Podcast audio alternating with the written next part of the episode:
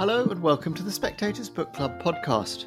I'm Sam Leith, the literary editor of The Spectator, and this week I'm very pleased to be joined by the poet A.E. Stallings, Alicia Stallings, whose first collection in the UK is This Afterlife. It's a selected poems that draws poems from our, her four collections Archaic Smile, Hapax, Olives, and Like, as well as a couple of uncollected bits and pieces. And Alicia, can I start by saying I'm sort of astounded when I got a thing from the publisher saying that this was your first UK publication, because as I'm sure many of the listeners of this podcast will know, you're a poet of international reputation with prizes, MacArthur Genius grants, Pulitzer shortlistings up the wazoo. Why have you not had a UK publisher before now? That's that's a good question. I mean, I've, I've actually published translations in the UK with Penguin Classics, but I guess I was focused on getting published in the US and maybe I thought the books are also available in the UK, but I think they're really hard to get in the UK. And then I thought, you know, a lot of the poems, individual poems I publish are in UK publications and I feel like I I hope I have a UK readership and I thought I'd be nice if it were a little easier to get a hold of these poems and so I was really pleased um, with Carcanet bringing this out and finally having a, a UK book. Well, it's a fantastic collection and actually also, to ask. I introduced you presumptuously as Alicia. You publish as AE. Now, I made this mistake with A.M. Homes when I greeted her by first name, and she was extremely starchy about it. Why? why do you publish as AE? Well, it's a good question. I started. I started publishing really, really young, as a teenager, even, and you know, I had some poems out in Seventeen magazine, and I think I thought that this is what writers do. You know, I'd been reading like uh. J.R.R. Tolkien and C.S. Lewis and T.S. Eliot, and I thought, you know, if you're serious, then you go by your initials.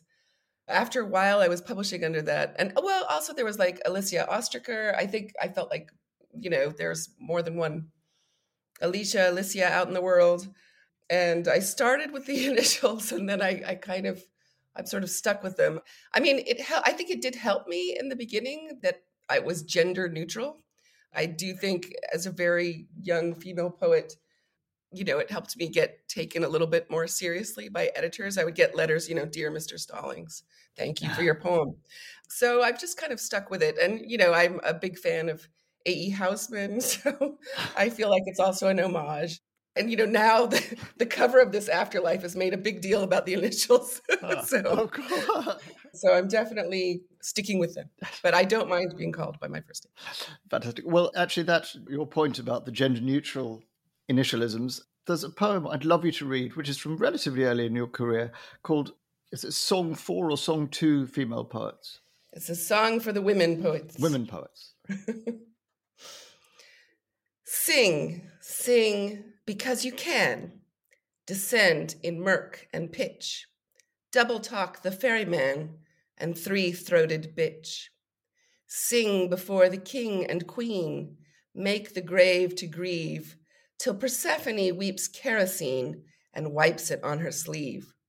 And she will grant you your one wish to fetch across a river black and sticky as licorice, the one you lost forever. Don't look back. But no one heeds. You glance down in the water. The image drowning in the weeds could be your phantom daughter. And part of you leaves Tartarus, but part stays there to dwell. You who are both Orpheus and she he left in hell.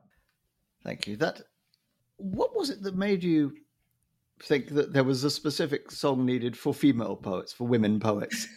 Is it a different position to be in?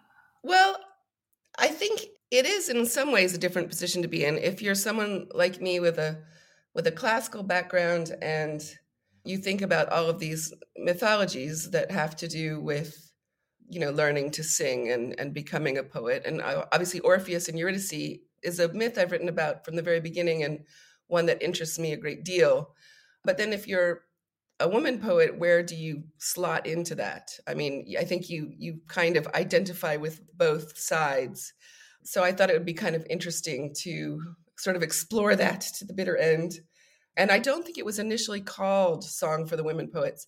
Someone pointed out to me that there was an earlier version that had a different title something like To the Muses or something. And then I I realized the title could be just more specific and and sort of direct the reader's attention to what I'm doing more directly. So I think that's what I was doing with that title. Actually, got another lo- lovely poem about Apollo taking charge of the muses and they're all being. It's a sort of HR department meeting almost, isn't it? They're all. Yes. that, in fact, was the first poem, sort of non juvenilia poem that got published in a, in a regular journal. That one got picked up by Best American Poetry. So I think it was a very early poem that also was kind of in this virtuous circle of kind of encouraging me in a different direction than maybe I had been going and thinking, oh, people like these kinds of poems that I also do. So so that's also kind of a, a pivotal poem for me. Well that you know, as is clear, you're deeply involved in the classics. Can you go sketch out a bit how you kind of came to be writing poetry and how how that connects to your interest in the classics because you were born in the states and you I think I'm right you majored in classics at university didn't you Yes I majored in in Latin in undergraduate and did a master's degree in in classical languages in Latin and Greek. Again I I feel like it's a sort of virtuous circle. I've always had an interest in mythology you know from childhood and you know from from books on the shelves and you know Hans Christian Andersen and and the Grimm fairy tales. And those were kind of slotted in along with children's versions of Greek myths. And I don't think as a child I felt there was any difference at all between, you know, myths and fairy tales. To me, I think they're kind of a continuum. And, you know, maybe add Alice in Wonderland to that, this kind of childhood reading where I just was very interested in, I think, the darkness of the stories because I think as a kid, you know, you know darkness is out there and adults are always kind of paving it over and there's something very thrilling about these stories that bring it up to the surface or take you down below the surface perhaps. So I think I was always interested in mythology. I came to classics late, which is maybe easier to do in the US. I did not take Latin in high school. My father wanted me to take Latin and I took Spanish. And at some point in my university degree, which I had started in English literature and music, because I, I did know from very early on that I wanted to be a writer. I sort of felt, you know, I'm reading all these poets and there's all these references to Latin and to classics and these Latin tags. And, you know, maybe I should take, you know, at least Latin 101 and kind of have some sense of it. And I loved that class. And I just kept taking more and more classes in the classics department. And finally, the head of classics sort of took me aside and said, you know, you should think about changing your major, which I did. Come to the dark side. And I've never looked back from that. I, I think it was also a time, you know, in the mid to late 80s, English departments in the US, I don't know about the UK, there was a, a lot of emphasis on theory. And so I was kind of turned off by many of my English literature classes. They weren't helpful to me as a wannabe writer.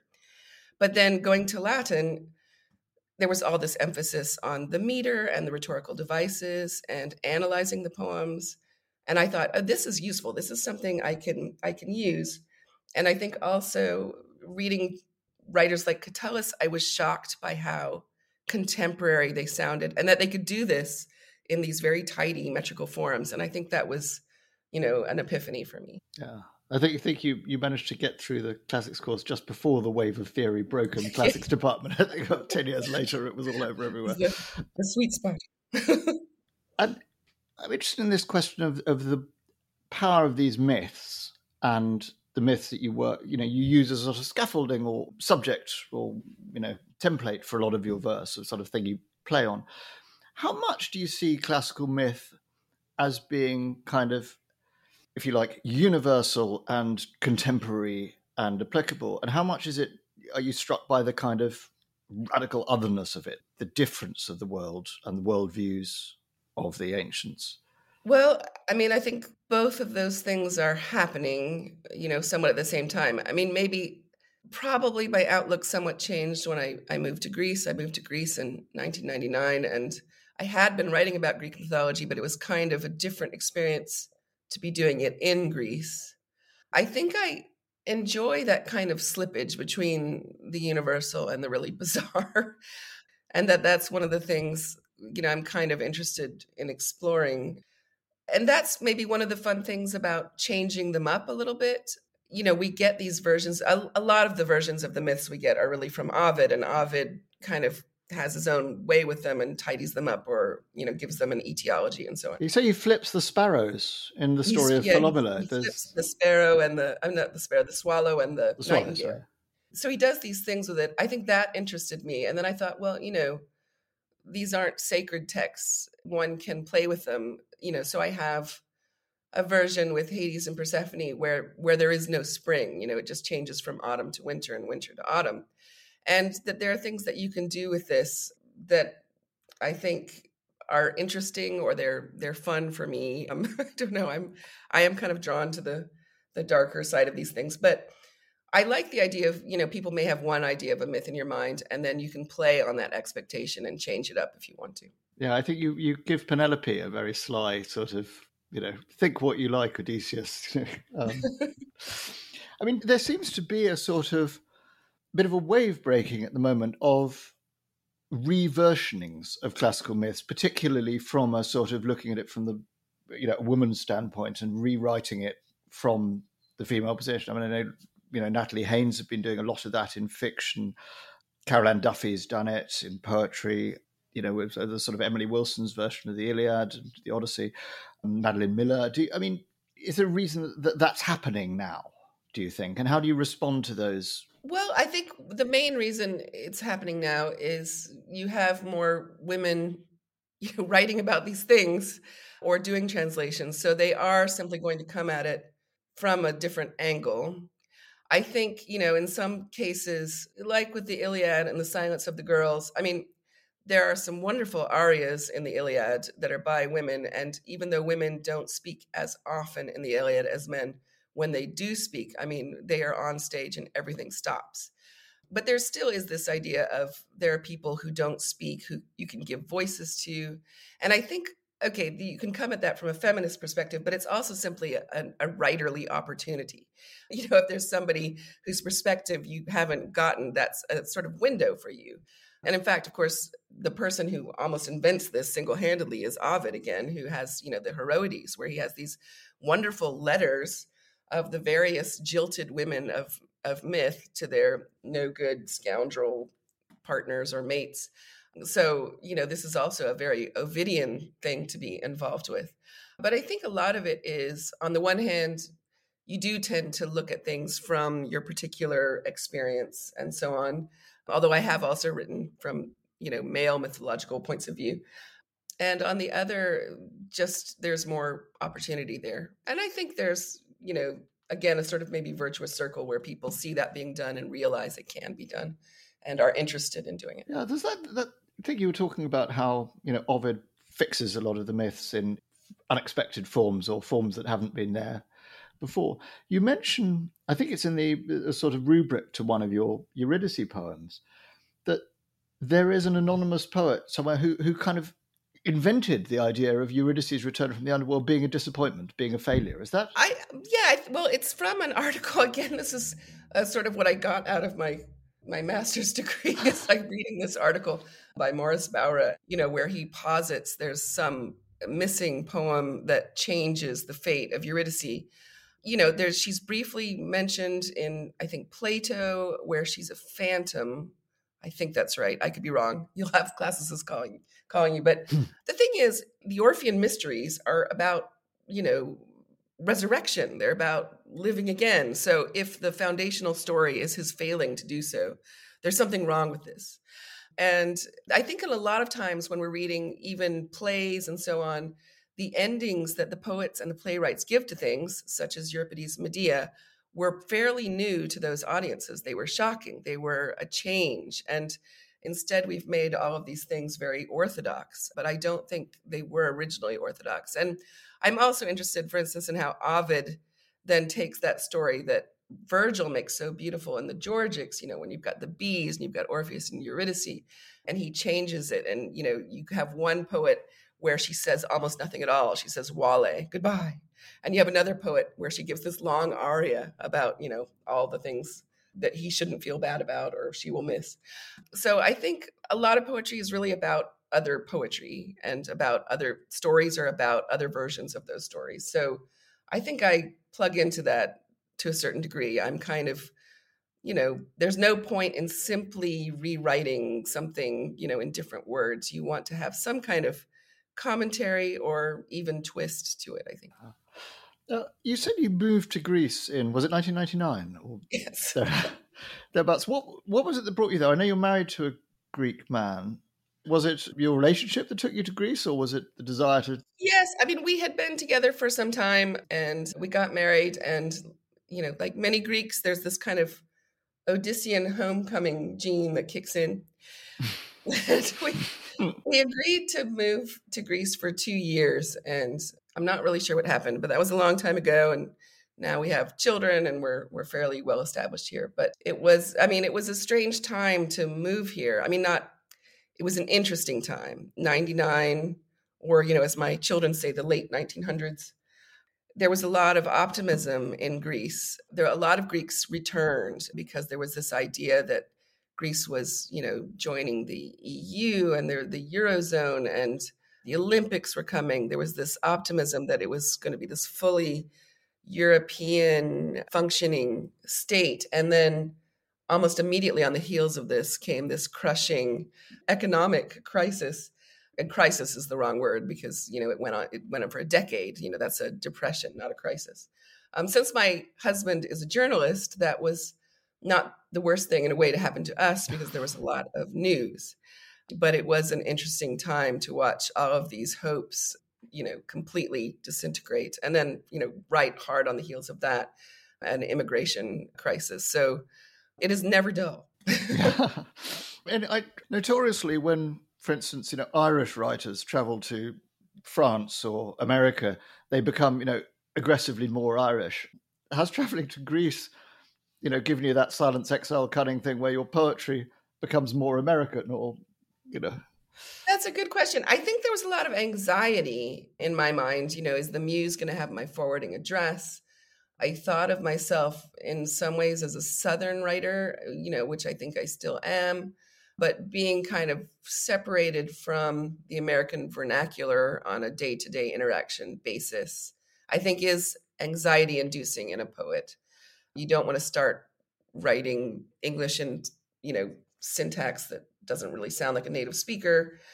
But on the other hand, I think a poet is always kind of a foreigner in their own language. I mean, one of my theories is that poets have a kind of a kind of issue. They they are stuck in the language acquisition mode of childhood.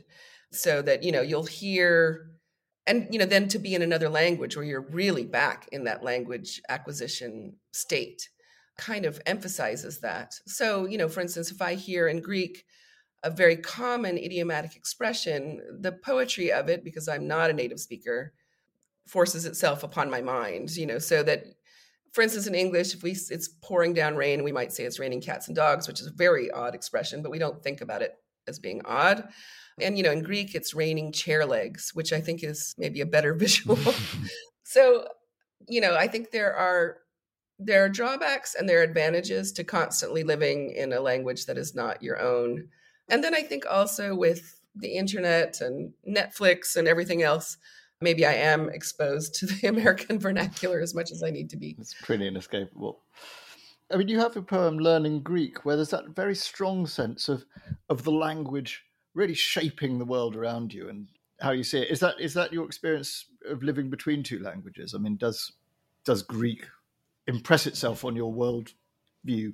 Well, I think it does. I mean, I think there's also a double uh, issue going on because I did study classical Greek, which, of course, I mean, you know, I think of Greek as a continuum. I don't think, you know, these are separate languages ancient Greek, medieval Greek, Koine Greek. Katharevousa Greek, Demotic Greek. I do think of them as a continuum. But having learned classical Greek, there is this very strange feeling of using on a daily basis words that are very important in Homer and having this kind of collapse of this diachronic collapse, I think, or everything going on at once, maybe expansion. it's one of the things you realize the contemporary Greek language uses a huge amount of Homeric vocabulary. For instance, there are whole lines of Homer that pronounced correctly are fairly intelligible. You know, this is not the case with us and Beowulf, for instance, and this is a much longer period of time. So there is this kind of spooky feeling, you know, this is thalassa, this is these just basic words you're using every day. So the poetry is kind of closer to the surface in some way. Yes, maybe. Looking back, I mean, you know, when you come to, I'm assuming you did the selection for this this volume. It's obviously an opportunity to kind of look back over your the course of your career. Do you see yourself changing? Do you think you know my style has really noticeably changed? I think you've got an afterword in which you say, you know, I haven't gone back to change anything or or anything that doesn't sit well with me. You know, I've left as as was for the most part. But do you see a sort of shape to to your poetry's development? Well, you certainly see um, repeated concerns or obsessions or themes, you know, that just keep returning. I mean, there are poems that I wrote as a very young poet that I would not be able to write now. I just, that was a time period when I was doing certain things or experimenting with certain things or maybe didn't have a handle on certain things. But on the other hand, I think from the very beginning, there were like certain modes of poems that return. You know, I've got sonnets, they return. I have formally experimental poems, they return. I have persona poems, they return. Often the same person returns, but from a different life point vantage. Also, it's a you could sort of say, "Oh, that was really a weak poem. I should not have put that in a book," and and kind of tidy that one away for the time being. On the other hand, I think it's really it can also be hard to be a judge of your own work. I did a lot of Twitter polls, you know, like, are there any poems that you think I should include? Because sometimes there are poems that people really enjoy or in readings, and I think, is is that really such a strong poem? But I thought, you know, I want people to be able to find that poem, and if they buy this book, to to have that poem that they're looking for. So it's kind of a combination of poems I think that maybe didn't get as much attention as they should have, and poems that you know are favorites of people and for whatever reason and i wanted to to be easy to access that. Yeah. Now, something that you've mentioned as we've been talking and that's that's very obvious i think to anybody who who reads your work is that you are interested in form. You rhyme. I mean your poems scan actually not in a metronomic meter but there's a sort of quantity to the length of the lines that decision to write in form. I mean, you've been associated. I know no poets ever ever assent to the groupings in which they're placed, but with the so-called new formalists. What was it that attracted you to form, and why? Why did you start writing in form at a time when generally it was often seen as backward-looking and stuffy, and you know something that had been destroyed in the early years of the 20th century, never to return? Well, I think um, starting out as a sort of baby poet, that was the worldview I had absorbed. And, you know, when I was trying to publish poems as a teenager, I would I would take a journal off the shelf and look at the poems and try to write something like that and then try to get it published because I thought the point was to get published, not to write poems. This worked for a while. And then around the time I was at university, I ceased being able to place any of these poems at all, um, which I think was good for me. And I had to sort of retrench and think about why I was writing because it wasn't for these little piddling checks, you know, $15 here, whatever, which is not bad. So, and I was in Athens, Georgia at a time when it was a very hip and happening place, and everybody was in a band and everyone was performing, and there was a lot of spoken word also. And I was somewhat on the fringes involved in in music but uh, I also started doing poetry readings, and I was writing at this point poems to entertain my friends often who were in classics classes.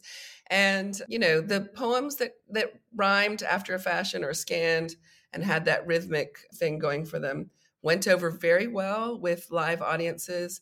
And again, there was this kind of encouragement. I realized these were the poems I also liked to read. I spent a lot of time reading Edna St. Vincent Millay and A.E. Housman and these poets who were not very fashionable at the time, but that we loved. We'd read these poems aloud in our dorm room, you know, and Dorothy Parker. And I thought, you know, I can do this also. And then it became more about utterance, maybe, and performance. And So I started doing a little bit more of that. And at some point after the master's degree, I, well, I did have a kind of epiphany of a certain kind of way I could strip this down and have a direct voice. There are certain poems where I sort of figured this out. And then when I started submitting again in my early 20s, the the poems that got taken, like Apollo takes charge of his muses at the Beloit Poetry Journal, were those poems that I'd been kind of writing for my friends and for myself, and not the sort of pretentious poems where I was trying to write like an award winning New Yorker published writer. And so I kind of started trusting that more and kind of embracing that more.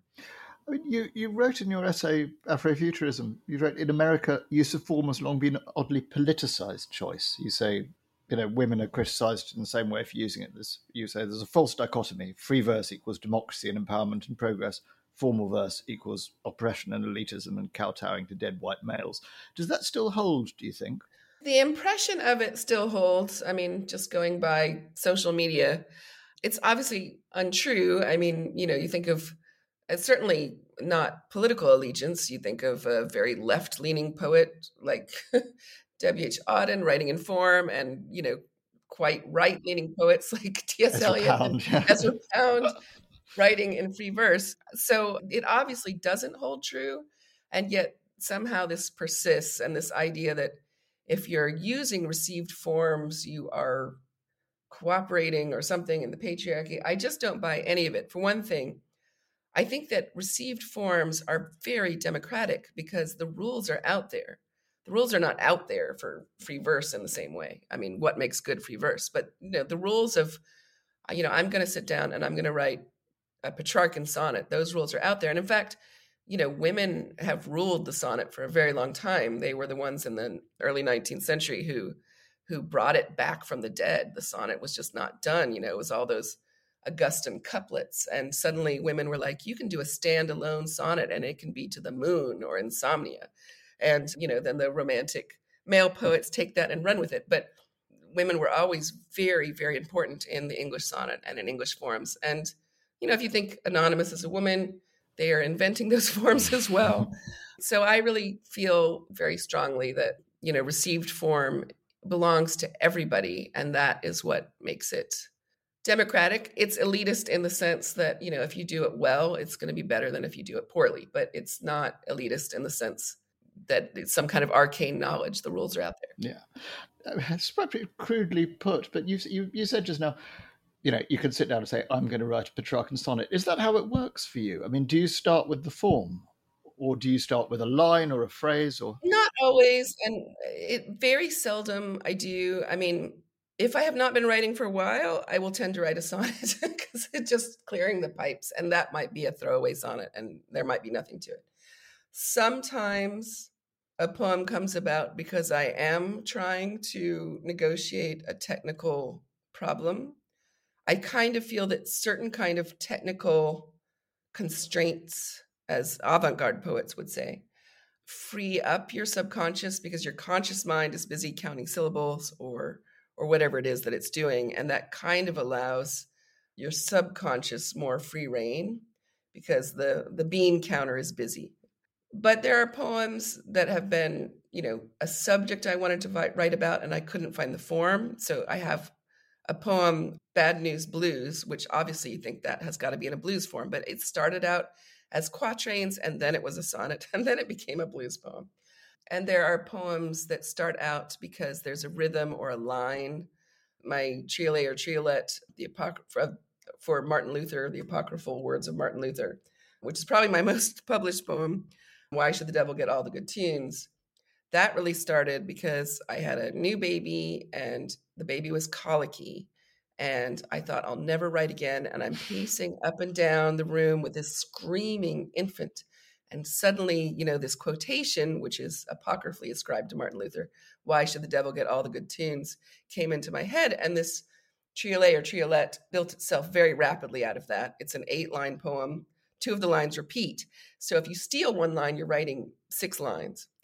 And, um, and you know, I realize now that that it was a kind of rough lullaby. I was like, you know, please go to sleep, child So sometimes there's a sort of earworm, a line that wants to come forward. And sometimes it's a metrical experiment. And sometimes you sit down and you think, oh, I will hammer out a sonnet. now, you also translate. There are a couple of translations here. I, I'm ignorant enough not to have heard of Angelos Sikelianos, who's you know you've done a version of here. And do you feel like translation is is sort of something done with the other hand, or is it absolutely continuous with your poetic practice? I think it's absolutely continuous. And I think I started getting serious about both at roughly the same time. I mean, translation is a wonderful thing for a poet to have because on days when you're not inspired and you're facing the blank page, you can use all those muscles, you know, you can use all those skills, and you're not so worried about what you want to say because that is sort of there for you after a fashion. Although I do think translation is kind of specific, intense kind of reading because you can't fudge it the way you actually read most of the time when you're translating.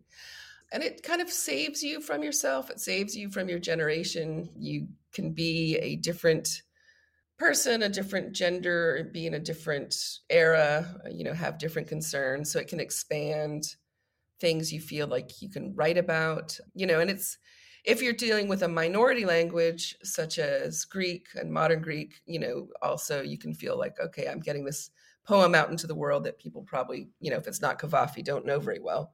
so I think it's a it's a great thing, and I feel it's very much the same the same muscles, the same skills, the same thing going on. You say you can't fudge it. I mean, someone like Robert Lowell with his imitations you know, really fudged it. Do you feel you've got license as a poet yourself to just to be freer than a straight translator might be? Well, I mean, I think, you know, obviously an imitation is a different thing. And, you know, he was persuaded to call those imitations, I think, because of the trouble Pound had had with Propertius. You know, you can't call these translations, you're going to get, you know, eviscerated. I think you can do whatever you want to do in a translation as long as you're upfront about it. That's the ethical element of translation. If I'm doing a complete versioning of something and I call it a version, I can get away with it. What I mean by not being able to fudge it is not that you can't be creative or take liberties. I mean that, for instance, if something is ambiguous in the Latin or the Greek or, or whatever language you're translating from, you know, if you're in a class, you all agree that it's ambiguous and you move on, you know, check this could mean this or this could mean that. But a translator has to come down on one side of that. You can't have both open at once unless there is some, you know, pun available in English, which there probably is not, that can let you do that. So you are always having to kind of choose your own adventure when it comes to, you know, multivalence and so on. So I think that's what I mean by not being able to fudge it. But I think you can be as free as as you dare to be as long as you're upfront about that. And if it's a poem that's been translated a million times, like some Cavafy poems, I say have at it. I think there's maybe a different ethical dilemma if the poet has not been brought into English yet and you want to, you know, be closer to the word for word faithfulness. Now, one of the surprises in the book in this selected poems is is when one comes across what looks like a political poem. Specifically, I'm thinking which maybe just forced forced themselves on you living in Greece, your refugee poems, like got the empathy and refugee fugue, but you tend not to seem to write about, if you like, the contemporary world outside the, the domestic or the, the personal. Is that a kind of conscious decision, or is that just the way your muse takes you? Well, I think around the time I was living in Greece and there was a lot of things happening here I mean, you know, two weeks of writing or what have you. And my husband's a journalist, so kind of I'm very aware of that level of witnessing also.